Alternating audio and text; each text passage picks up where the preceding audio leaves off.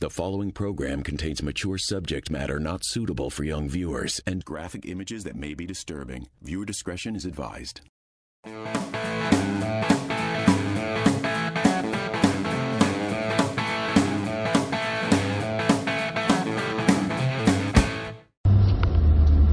Hello, everyone. It is Friday, Friday, Friday. So, you know what that means. It's another episode of Wee Wild Woman and the Fat Man Farmer. Unfortunately, Wee Wild Woman is not with us today. She is at home on lamb patrol. We have 20 ish lambs already on the ground this week alone. And that's since uh, Monday or Tuesday. Um, and so she's out doing lamb checks, and if uh, any of the ewes needs assistance, she will pull the lambs or get mommies and lambs into the barn and make sure that the lambs are nursing and have bonded with mommy in the nursery. So she won't be joining us today, which means that we'll have less than ideal numbers on the listening stats. We found out that the majority of the shows we put out, people want to listen to her. Go figure. So you got me. We'll see what happens. Um, what I wanted to do until she wasn't staying home was what we need to have or what we have for new lambs, new chicks, new goat kids. Not when you bring them to your farm, but when they're born on your farm. Oh, and pigs, new piglets, bacon seeds. And what we have in place, what do we have in our kits, what do we have for setups for new moms, you know, all of that. But I wanted her here because she does a lot of the hypothermia protocol. She and Senior Farm Boss know what's in the mommy kit, which I, from my knowledge, it's a five gallon bucket with a lid. You have towels, you have some trimming shears, um, there's some selenium paste, and I don't know what else is out there because sometimes you got to sit and you know watch mommy for a bit before they uh, start having trouble that you need to intervene. So having a bucket with a lid on it is nice to sit on out there. Oh, and gloves, and I think there's some lube because sometimes you need to reach up and help mommy or pull lambs or turn lambs, and they all are the expert on this. So, either we'll have to wait for one of them to come on to talk about this, or have them explain it all to me, which then you'll get it secondhand. So, what I wanted to talk about today was two is one, one is none, which is something that we say around the farm. And what that means is having redundancy on your homestead or farm, or even if you're not homesteading, your apartment or whatever. And the whole two is one, one is none is because if you ever have a part or a critical piece of your infrastructure break down, fail, what is your backup plan? What do you have in reserve? Um, so, give you some stories and why we have things set up the way we do, what we've learned, and maybe give you guys some things to think about.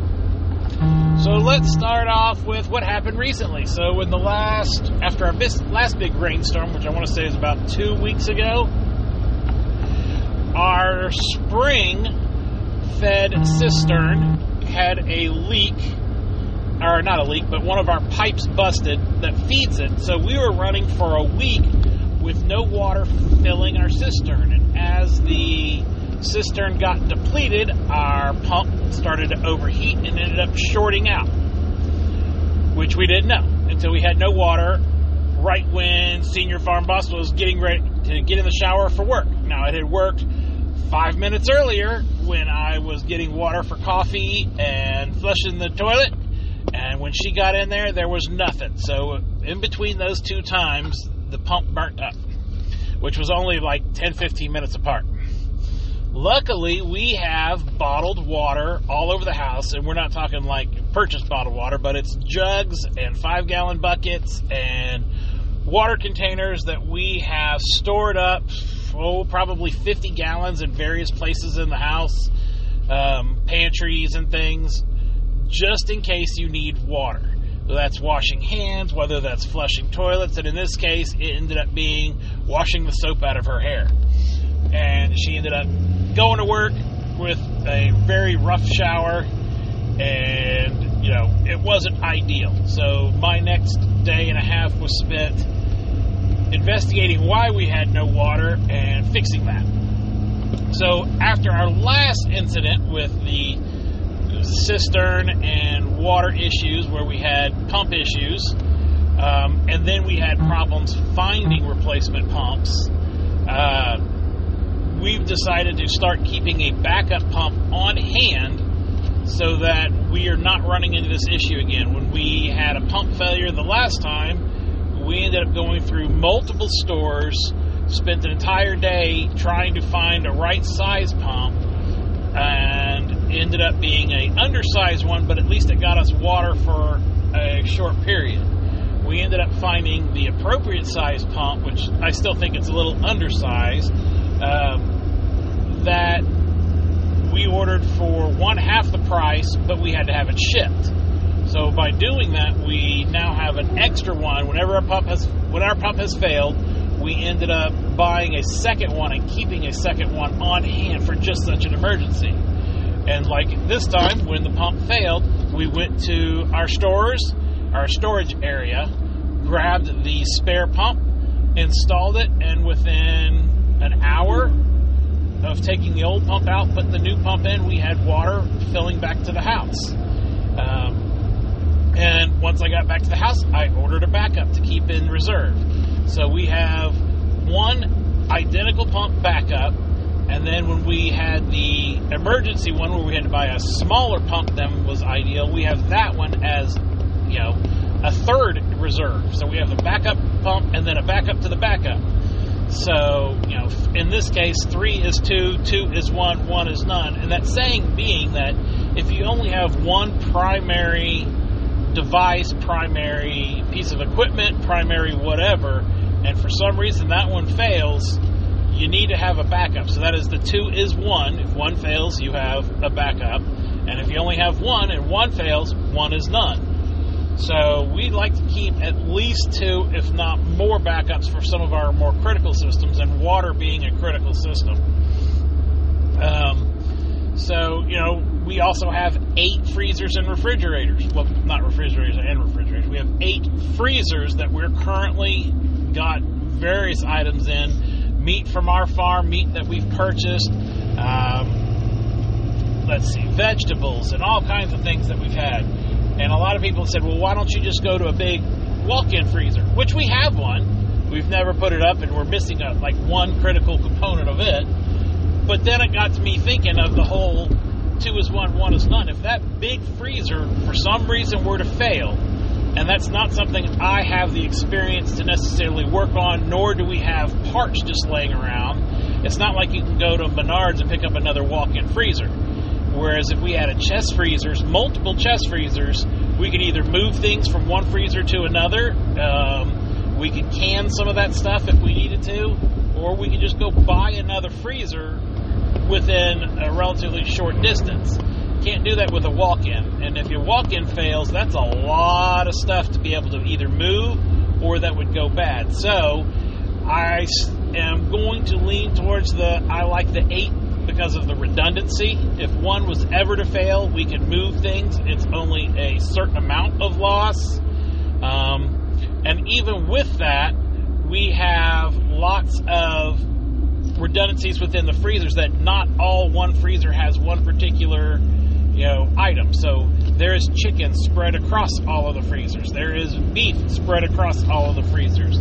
So that if one freezer were to go down, we're not going to lose all of our chicken. We're not going to lose all of our beef. We're not going to lose all of our, you know, and in ideal cases, we won't lose anything. But luckily, we're pretty good on power where we're at, and we don't lose power very often. And all of our freezers, for the most part, are chest freezers, which can maintain frozen temperatures for 24 to 48 hours without power as long as you're not going in them regularly. And it also depends on the outside temperature. But you know, that's a pretty good time. We've the most we've ever been out of power, I want to say, is like six hours um, during a storm. And I think it was a local line on our street that went down. And because we have very few feeds on, like people off of that same line, it wasn't as much of a priority as some of the power outages that had, you know, entire areas of the city or, you know, towns that were out of power. Having two or three houses is way low on the priority list. Which brings us to having a backup for power. We have a big 2500 kilowatt diesel generator. Then we have a 1200 kilowatt generator, gas powered, and it's a dual fuel, so gas and pro, uh, propane. We have two smaller generators. I don't remember what the power size is on those. Um, and then we have inverters. So if you don't know what an inverter is, it is a device that can connect to your car terminals, your car batteries, and switch it from DC to AC.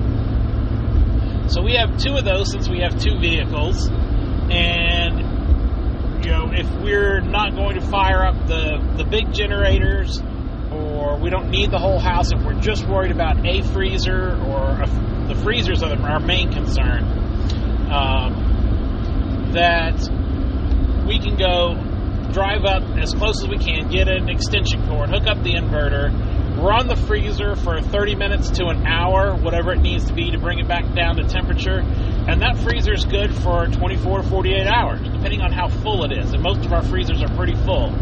If they are not full with food products, we do like to fill them with ice from the ice machine or bottles of water, just because that extra uh, mass, the thermal mass, will keep all your other items colder longer. So a full freezer will stay cold longer than a half empty or less freezer. So that came back from my uh, temperature mapping days in the pharmaceutical industry when we would have freezers or refrigerators or temperature controlled areas um, go out of the specified range it would be because usually they were half empty, and where those sensors were placed happened to be in the empty areas.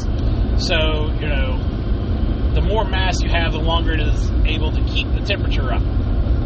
Just something to think about. If you um, or have your freezers half full or whatever, go ahead and put some ice in there. You have an ice machine. Put some bottles of water. It's not like you have to empty them and refill them. When you need to make more room, take those out, let them thaw, and then put your new stuff in. And as you make more room, put your bottles back in. Do not fill your bottles all the way up. Lesson learned. Water expands. As it expands, your bottles will rupture or deform or bust your caps off, and then you have water in your freezer and everything is stuck together. Lesson learned. I've done that in the past.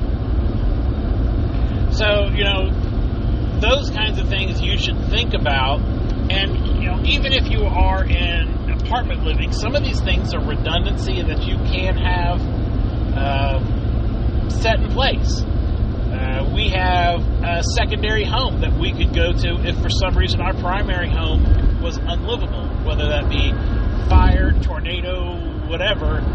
We can still go and have a place to live without having to rent or uh, get a hotel or something you know, there's insurance that will pick up the cost and all that, but when you're in a disaster situation and you're not the only one impacted, hotels, motels in your area fill up fast, and we don't have a lot in our general area. Um, so that would mean we'd have to drive further to be somewhere, and then we have all the animals to also manage. So, you know, that's something to think about. With our fence chargers, you know, that's a critical piece to keep the animals in, and we have backups for those. So, most of the animals that have been trained to electric won't bother it, except for the pigs. Pigs always test the electric. Um, and they get always zapped, and you think they learn, but they don't. They keep hoping that one day that fence will be off. But we had a um, electrical short in one of our shops, and it ended up frying one of our fence chargers, our big one that we had everything run off of. Luckily, we had a very small backup, but it was a backup, which we were able to plug right in, get going until we could go get another bigger unit. And so once we replaced the bigger unit, we took that spare one and put it in reserve again. So, you know, some of those critical features you should really think about. And it doesn't necessarily have to go for farm line. I mean, think about, you know, finances or your job. Do you have an emergency plan if, let's say, you lose your job or your company goes under or now we've got a lot of things going on in the media today and news about banks failing and market crashes and you know is your job secure?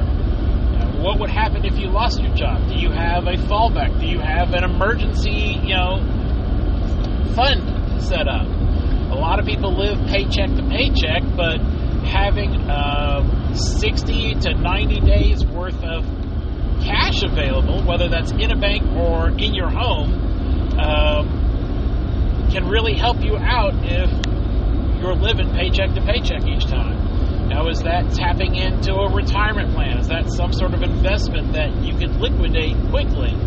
Um, sometimes there's places that you can't get money out. I uh, read recently where some of the crypto exchanges were, quote, having technical maintenance during the some of the bank uh, closures or failings over the weekend. They stopped allowing you to trade or withdraw crypto. Well, if that's your only money that you have, what's going to happen? How are you going to get it out? Similarly with the banks. There's more and more people withdrawing money from the banks, so there's run on the banks. They don't have the money, and a lot of times they're questioning you wanting to take your money out. They want to know what it's for. They want to know why you're taking it out. And sometimes even saying you can't take your money out. Because if you take your money out, that's money that they are using to fund other debts that the bank has. It's the whole fiat currency, fake money kind of thing. And, you know, if you're in a situation that you need to have, let's say, a $1,000 on hand for groceries or to check into a hotel or something, are you going to have it? What if the electronics are down? Do you have any cash available? You know, is your cash protected in your house versus theft and fire? Do you have it in a safe? Do you have money stored offsite? So, you know, some of those kinds of things of having a backup plan ready if you should ever need it. Not that you need it, you hope that you never need it, but do you have a backup?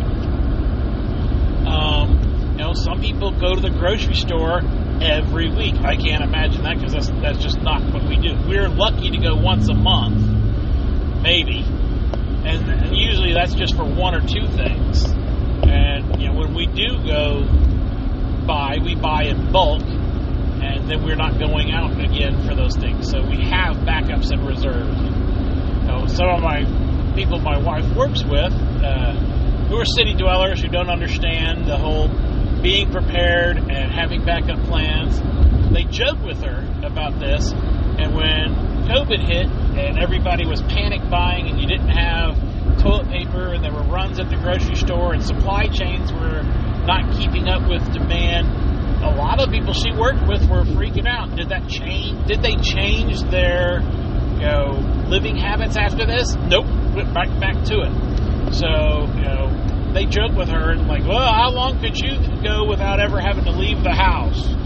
And when she tells them indefinitely, they, they're in disbelief. But you know, we have 200 plus sheep on the property right now. That that's a lot of meat if we needed it, and it's not like we have to store it. If you run low on food, you go pick one, and that's who's going to be, you know, eaten on for the next week or two we have dairy goats. We can get our own dairy. Not that you have to have dairy, but we also have freeze dried dairy, freeze dried butter, freeze dried uh, heavy cream. And some of that is, you know, I to say disaster emergency, but it's, oh crap, we ran out of sour cream and we're making a dish and we don't have it. Oh, we can go to the powdered goods and use that um, or, you know, I need buttermilk for buttermilk biscuits, but we only use it once every two to three months.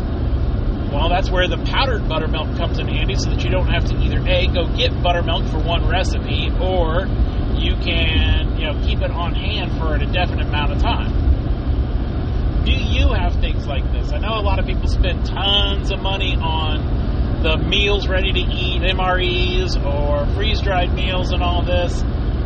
But do you eat it? Could you eat it? Have you eaten it? Have you tried them before? Uh, you know, some of them taste like cardboard. Some of them are horrible. Uh, you know, sometimes the kids won't eat them. So, you know, maybe have a rainy day kit of things that is your emergency reserve and rotate those out. A lot of these things I learned from podcasts that I listen to, which is the Survival Podcast by Jack Spirko. And oh, they're over, well over 3,200 episodes. He's been going on for like 14 years. They do four or so episodes a week, Monday through Friday. Sometimes more, sometimes less, just depends on what he's doing. But that will give you tons of ideas. I'm just talking for the people who listen to me, which is few and far between. Um, you know, how do you do this? Is that something that you're supposed to go and save for and buy everything at once. Nope. You can do this a little bit at a time, a little bit here, a little bit there. So instead of buying a whole case of freeze dried milk, maybe it's one quart can. Maybe it's you buy a number 10 can at a time. You don't need to buy a whole case. And piece it in as you can. Copy canning, which is if you're going to buy, let's say, chicken soup, and that's something you regularly keep on your shelf and you usually keep two or three cans. Why don't you buy three or four cans and keep those in the back and then just rotate? And every time you go to the store, you increase how many you're going to buy, even if you need them or not. So that's how you slowly build up your reserves. Um, you know, we're in the case where if we're at a job loss, we have that, that money saved away. We have a secondary home we could go live in. Um, we keep a lot of documents, critical information, one in a safe, one electronically off-site, and then we have them in a third location at a family member's house in their safe. So things like birth certificate, marriage licenses, uh, insurance forms, uh, you know, wills and our trusts, those kinds of things, so that if we had a disaster and all of our paperwork was in our house, well, how are we going to prove any of these things? We'll to go get all new. Well, some of those documents that you have to get replacements for require other documents or require time or require you to prove who you are. And if you don't have the account numbers or the passwords or this or that, how are you going to find this information? So having a backup to that kind of thing. So, you know, do you have a back? If you are a one car family, do you have a backup to that? Do you have uh, someone you can borrow a car from? Is there a rental? You know, can you afford a rental? Do you have that cash laying around?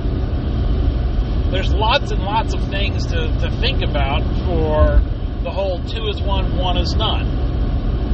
And this is kind of a regular activity that we do on the farm is if we're driving somewhere for more than 15, 20 minutes, we kind of play different scenarios out. What happens if our septic goes out? Well, we can use composting toilets. Or possibly we could go rent a porta john until we can get it back up and going. You know, we have camping showers if we need to take a shower. We have outdoor grills that we can use for cooking. I mean, there's lots of different things that you we, we've thought about and how do we remedy the shortcomings. So, you know, having an extra pump is great. That if our water pump goes out, we're, we're good to go. Now, what happens if our power goes out for a longer period? Well, we do have the generators to power the pumps, but that is loud. That is, you know, consuming fuel. Uh, what would be ideal is what we're working on, hopefully in the next year or two, is building a cistern at the top of our property, so the highest elevation. And we will pump water from the, the spring, which is at the lowest part of our property, almost the lowest, and uh, pump and fill that cistern up. So we're hoping, well, I'm hoping, to get a 10 to 20,000 gallon cistern built so that if we are out of power, we will will be able to gravity feed all of the water troughs, gravity feed our high tunnel, and gravity feed to the house. Now, it's not going to be high enough pressure to take a shower, but you'll be able to flush toilets. You'll have running water in the house to wash hands and whatnot, and you won't need to be reliant on power. So that is our backup system, um, which, which would be really nice as for down the road. Um, you know, we have a backup for the clothes dryer. We can hang them on the clothesline, which we do regularly just because there's no point using that much electricity if we can have the sun do it for us for free. Um, know, if you live in an apartment and you don't have a clothes dryer, you don't have washing facilities, do you have a means to wash clothes? I've seen people use it's a five gallon bucket and it's a special kind of plunger, not a toilet plunger, but you can use that in worst case. Not use a brand new one, not one that you've been using in their toilet. And you, you put a little bit of your, your laundry soap in there and you go up and down with the put the handle through a hole in the the top of the bucket, wash your clothes, rinse them in another bucket, and dry them in your bathroom. You know, worst case scenario, that gets you some clean clothes for a little bit versus having to go to a laundromat or if for some reason your washer and dryers are out. Know, have you thought about heating and cooling? You know, do you need to cool if your power goes out? Um, we have, uh, I guess it wouldn't be if the power goes out, but you know, if our air conditioner goes out, we have a whole house fan that pulls cool air from the lower levels and puts it up through the attic and cools the house. Because our house has trees around it, they're usually pretty cool underneath them during the summer months. I think we only use the air conditioner maybe two to three months a year. Maybe. The rest of the time, the windows are open or the whole house fan is on. So, you know, there's our cooling. Now, heating, we are on an outdoor wood boiler which circulates hot water through our furnace, which is forced air. So, if that goes out, we can go to our heat pump, which is not as efficient, but that's our backup system. We could go to portable propane heaters, which we have. Uh, we can use the outdoor wood boiler if the power is out and use battery backup or generators to run the the pump and the fan that's in there. Uh, we won't be able to run the whole, well, I guess we could, but there's no point in running the whole house fan or a whole house HVAC system uh, if the power's out, but we could run a box fan and pull some of that heat out. So we've thought about those different scenarios of what happens if this, and a lot of times you won't know what kind of scenario you're going to face until you face it. So, uh, what happens if you know our, our charger went out? We luckily had a spare one, but we had never thought about keeping an extra one on hand. Uh, the spare one was when we first started getting into animals. We bought one of the cheaper ones that we could afford, since we were cash poor back then, and you know it wasn't as powerful as we needed. So as we started getting more fences up, uh, more animals, we got a bigger, more powerful one. And rather than get rid of the little one or sell it uh, or throw it away, just put it in storage, and it came in handy. Um, know, for fuel. You know, if the power is out wherever you live, then the pumps at the gas stations probably aren't working either. What if you need to leave? What if you need to get to a family member's house? What if you need to go to another property? What if you need to evacuate and you don't have fuel in your vehicle? Well, do you have a couple of extra cans on hand? Uh, we try to keep six to ten five gallon cans of fuel. And because we run dual fuels, that's both fuel and or, uh, gasoline and diesel. Uh, we have diesel tractor, diesel truck. Uh, the generator, one of the generators is a diesel. Uh, we have electricity for cooking, but we also have backup propane. And not just one propane tank, I think we have eight or nine propane tanks. And we usually like to keep at least five of those full at any given time. So that's propane for the grill, that's propane for uh, turkey fryer, where we use it to boil water if we need to. That's heaters. Uh, that's one of our generators runs off of propane. So, you know, having that extra propane tanks and fuel available gives us a better peace of mind that we're not reliant on the systems around us. And most people think, oh, we're too big to fail. We won't, you know, we'll never have a situation where you can't get gas or the gas isn't coming. Well, I can tell you, at least in our area, we've had multiple times where the fuel trucks are a day or two behind when the tanks go empty at the gas stations. We're not a, a super big town or community, but the fact that I would see multiple posts about they're out of diesel, they're out of gas, they're at these different um, gas stations around us, made us really start to be glad that we had these things, these backups in place and on hand. Um, you know, we have, like I'm saying, we have backups for the, the well, the cistern, uh, food backups, uh, medication backups. Uh, sometimes you can get a, if it's a regular prescribed prescription, you can get it prescribed for 30 days or ask your doctor to get you a backup prescription so that you always have a 30 day or more buffer if for some reason you can't get your normal prescription. Um, sometimes they'll do it. Sometimes it's your insurance company if you have insurance company. Um, but that's not a bad idea either. Where I've also seen shortages on the pharmacies where they're saying they're out of children's antibiotic. They're out of inhalers. Um, if you've got asthma, you know how critical having an asthma inhaler is.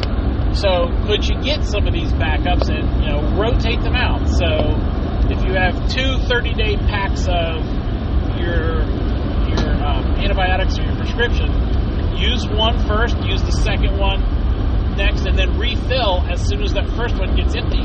So you're constantly having two on hand. Don't wait until you get all the way to you know one or two pills to ask for a refill.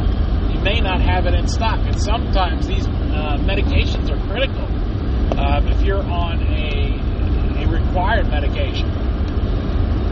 Let's see, what else can we talk about that two is one, one is none? What about yourself? How much knowledge do you have that you're the only person in the house that knows how to start the generator, how to hook up the generator, how to, you know, where are the critical documents? Who is the one who keeps all of the med- medicines in your house and where are they located?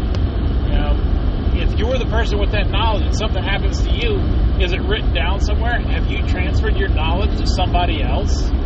Um, you know, some of those kinds of things uh, of is can you rely on somebody else if you are the injured one or you are the one who can't speak or out of commission for one reason or another. So we do our best to show Wee Wild Woman or teach her or talk to her through all of these scenarios of if this happens, this is what you are to do. Are you comfortable? And we'll we kind of review and quiz if we're going somewhere, we're in the car. What do you do if a lamb is hypothermic? What's the treatment? What do you do if you see signs of white muscle disease in a new lamb? What do you do if an animal is down and you can't get it up? What do you what are your how do you stabilize it until somebody can come help you? Um, you know, some of these kinds of things that you know, if she can't get a sheep up or a goat or I know she couldn't get a cow. I couldn't get the cow up. Um, if an animal is on its side, roll it up, get a, a hay bale or something else to prop it up so that at least it's sitting upright. Now, she can move 50 pound hay bales, she can move straw, she can find other implements that she can use. It doesn't have to be hay or straw to prop the animals up, but she knows that she needs to get them sitting up versus laying on their side. Um, you know, if an animal is having struggles or is weak, what do you do? Now, these are all things that usually you would think that the adults do, but we're trying to include her and instill these things on her that she can do them as well. Um, you know, do you have a spare tire in your vehicle? Because be on the side road, you don't have a spare, you, you're stranded there, and you have to call somebody. cables, that's always a good thing. Or booster cables, or jumper cables, or a booster pack in your vehicle if you have a dead battery. Um, being stranded on the side of the road or in, you know, off in the, the countryside, and you have a dead battery, that's kind of a, a critical piece to have, or a, a, flat tire. Can you change a tire? Do you know how to change a tire? Um, if you have a spare tire. What I find is amusing is a lot of these newer cars that are being sold don't have spare tires. They're not they're not sold with the vehicle or a jack or a jack stand or any of this. Um, I think my daughter when she bought her car, it was like a can of Fix-A-Flat in there. I mean, I guess that's better than nothing, but you should have a spare tire with your car when you buy it. And I think she got this new, or it was newer. So, you know, you think about your homestead and, what kind of situations are you going to encounter, whether it's a heart, apartment, farm, wherever, and something were to fail, what's your plan B? What's your backup? You know, when you, let's say you plant seeds uh, for your garden each year, do you plant them all, or do you keep some in reserve just in case those plants have issues, if frost gets them or whatever? You know, always have a backup plan. We when we buy seeds, we buy two packets of everything. One may get all used in one year, one may not, but we always save back something just in case we have a plant failure or you know a freak accident and blew a trampoline down and took out half of our, our plants or whatever. Which has happened. We've had a trampoline take out um, a couple of our plantings and then ended up being stuck in a tree for almost a year. So, you know, when you think about your systems, two is one, one is none. If something is critical, do you have a backup in place for that? And what are your critical systems? You know, if you're it's an apartment living, you know, did you know that you had you know, between 25 and 50 gallons of water in most cases in your apartment if for some reason you're you had no water coming out the tap? That's the back of the toilet.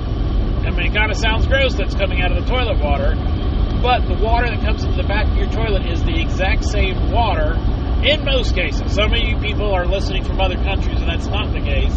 But in most cases, at least here in the U.S., the water that goes into your back of your toilet is potable, which means it's drinkable water. Same way with your hot water tank.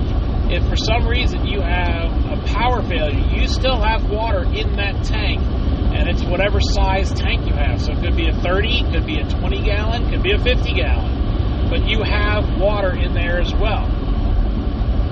Um, we like to take and don't use milk jugs. Milk jugs fail.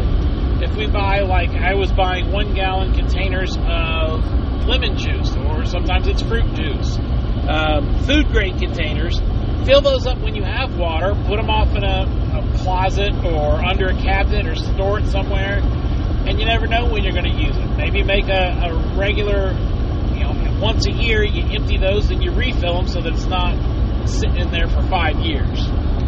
Being that it's sealed, it should still be good. If it stays out of the light, you're not going to grow algae or anything.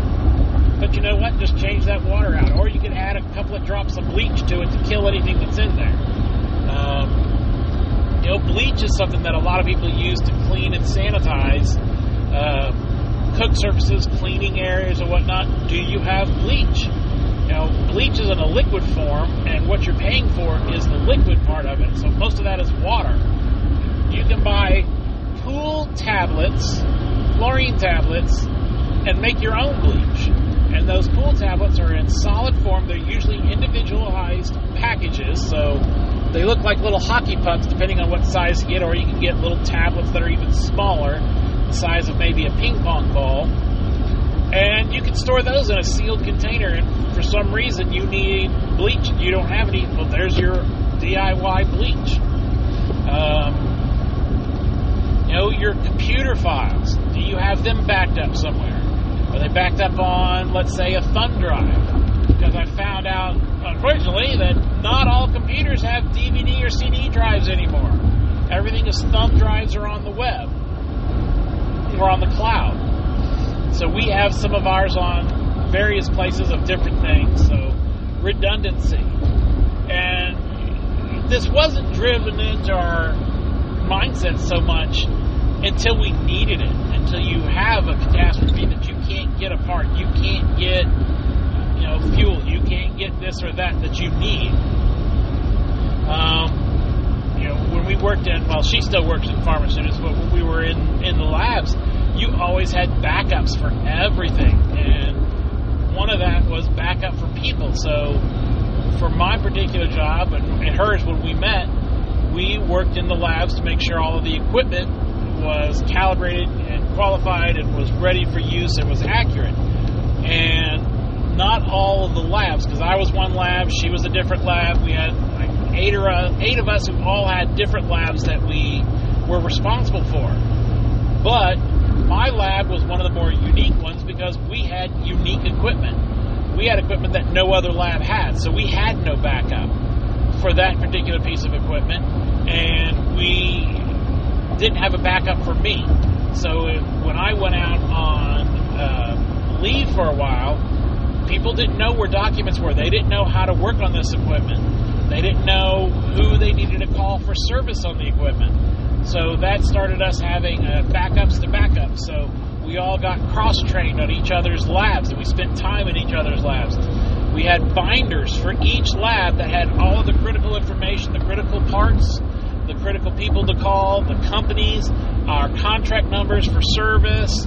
You know, all of that stuff was in the binder so that at any time, any one of us could go to the other labs, pick up one of these binders, and, you know, pick up where the other person left off.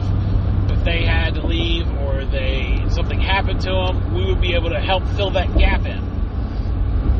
So we kind of brought some of that same mentality to the farm and you know who knows where you know, we have binders for recipes we have binders for the startup process and shutdown process of the the wood boiler um, we'll go out regularly because i'm the only one who works on the wood boiler but every time i'm out there make her make senior farm boss come out there and now junior farm boss comes out as well as which valve goes to what and we kind of quiz and go over it because unless you use some of these skills on a regular basis you really don't know. So, you know, are you the critical person and do you have information that you can pass on or that you're the only one who knows how to do something? And is this something that needs to be written down? Can you guys share like um, a shared drive or a shared resource? For us, we have a shared calendar for when different maintenance and different things goes on so that it's not just I'm the only one who knows when we change the filters or what needs to be changed on the filters.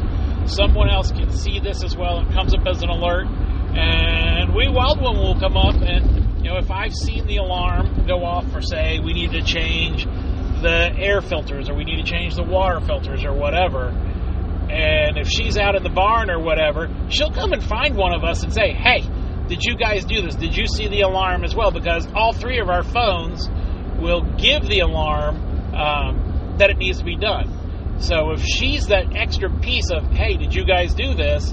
If not, I'm here to remind you again. Or, you know, yeah, you may have snoozed the alarm, but hey, it's time we need to go do this. Um, one of them was when, before Betty, you know, Black Betty, the sap sucking, street walking heifer, before uh, we got her on a better program and she found a man, we had to put her in the Hornytown Heifer Hideaway Hotel um, so that she wouldn't go looking for a man. So it would come up as an alarm every 21 days that he needs to go to jail. And, you know, when we were doing chores at night, that's about when it would come up. 3 o'clock, 4 o'clock in the afternoon, Betty to jail. That gives us all a heads up. And so if we haven't put her up by then, she'll put her up because the alarm came on. So I'm all over the place, completely random because I didn't have notes and she wasn't here to discuss things with. So, you know, some of those kinds of things.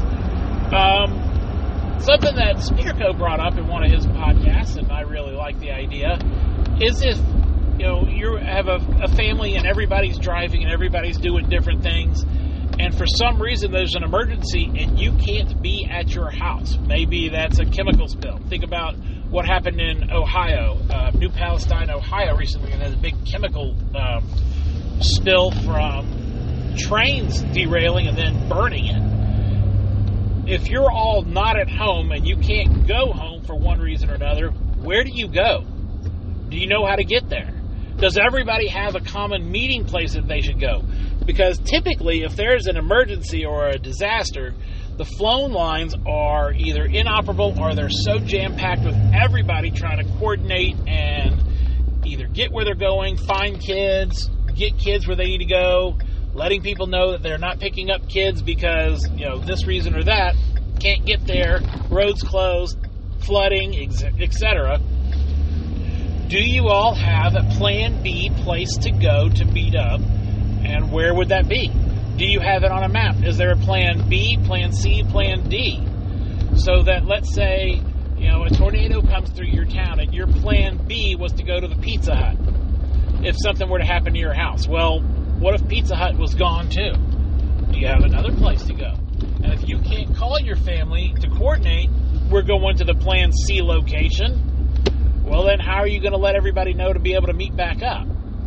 So, I mean, this is kind of like you know, real doom and gloom and oh, that'll never happen. It'll never happen until it does.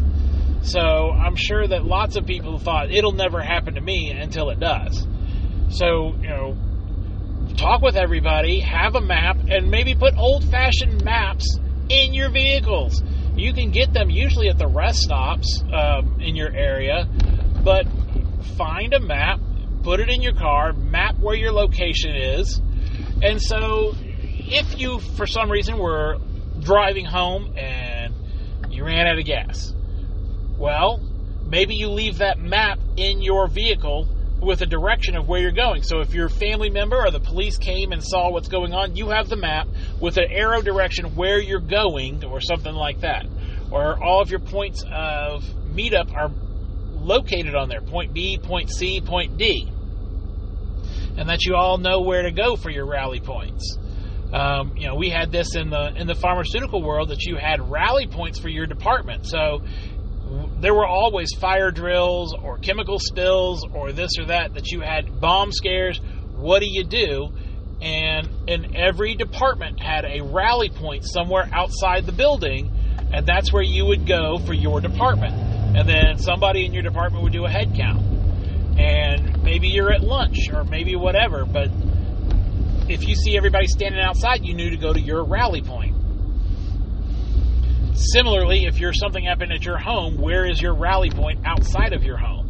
Or if there's a fire, what's everybody going to do? Where are you going to meet up? Where are you going to go?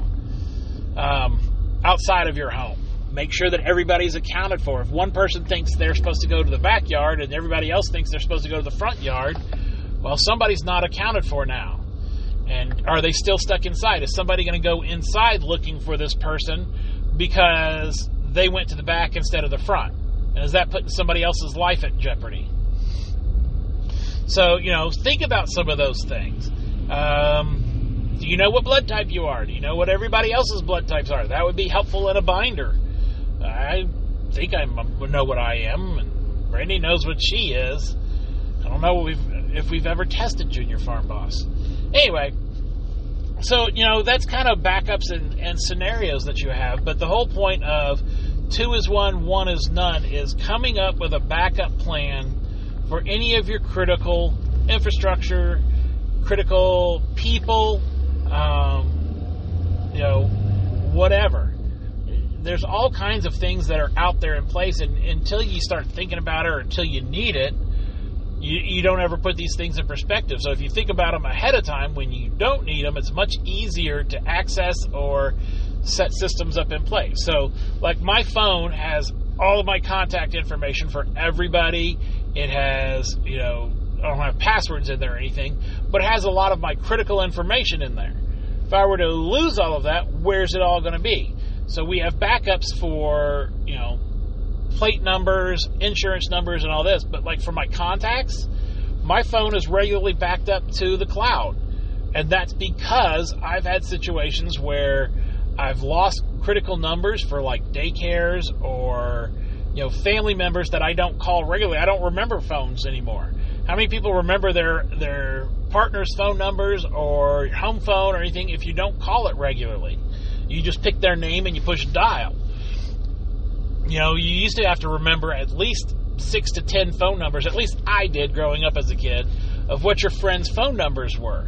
And you've dialed them enough that you, you, you started to memorize them. Well, now that we got all these smartphones, nobody remembers phone numbers anymore. So, you know, poison control, or what's your local sheriff's department number, or the police department's number, or, you know, some of those kinds of things. Those are critical numbers to have.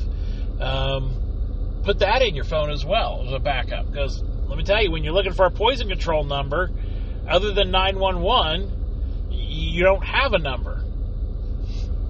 So, anyway, back to the whole critical pieces. Um, you know, I always like to keep an extra pack of ink cartridges for our printer at home. Because every time I seem to need to print a piece of critical information, whether that's a coupon going somewhere, whether that's, you know, I have to get my license renewed, which I still haven't done. Going on like five months now, expired license.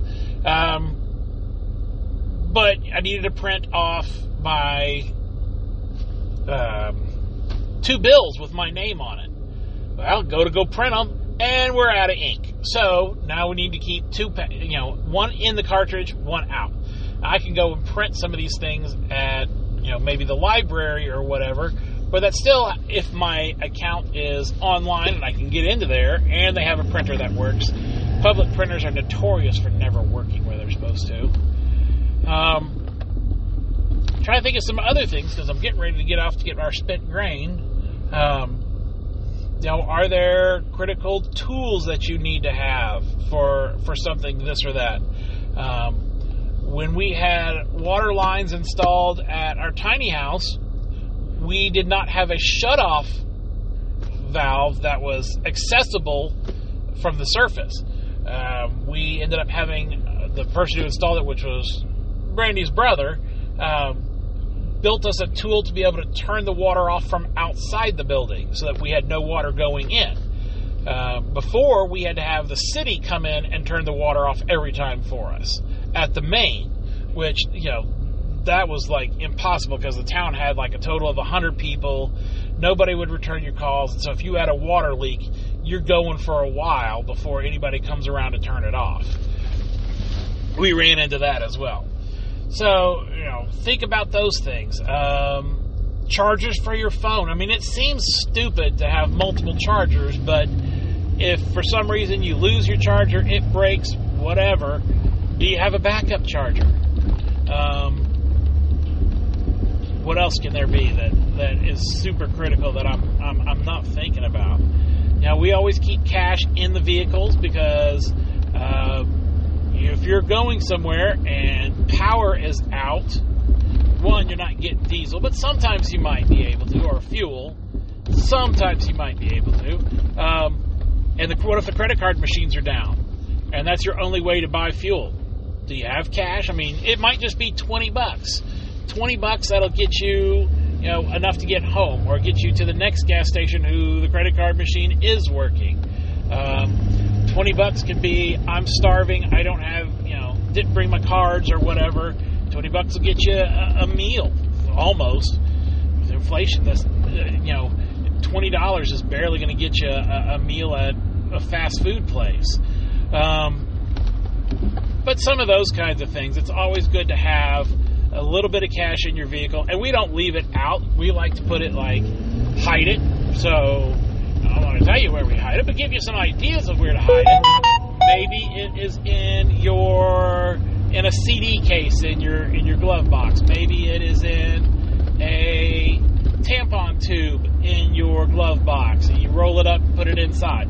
Maybe it's in your glove box in the fingers of your gloves. I don't know, wherever you want to put it, but make it so that it's not obvious, so people not wanting to break in there. Um, Ooh, big old tree fell on the poor guy. Really nice car. Somebody's uh, big tree fell on it. So I guess he's. He, I wish he's had uh, a plan B. Luckily, they're right on the bus ring. Uh, what do you call it? The bus route. They, I guess if they needed to. Um, you know, I guess on our farm, you know, we buy square bales a lot of times for hay versus round bales because I'm the only one who can use the tractor, and neither one of the other two can. But they can both move square bales if they need to. So we always like to keep a couple of square bales around um, and being handy. So, you know, think about that. Think about food for your animals your pets. Do you have a backup? Um, is that dry food? Is that wet food? Is that meds? You know, do you have a little bit of a backup? Ours will, they'll eat people food if we have to, but we always like to keep a freezer, one of our non working freezers filled with dog and cat food because you never know when you're going to need it. Uh, we've been to the store multiple times and they were out of our particular brand of cat and dog food and our cats refused to eat it. So, you know, we had to get by. Our dogs sometimes will refuse to eat the food as well. And we had to give them eggs, which is a very stinky situation. I'm here at the, the brewery or the distillery, so I'm going to get off. I am the Fat Man Farmer. Till next time, think about what your plan B and your two is one situation is going to be.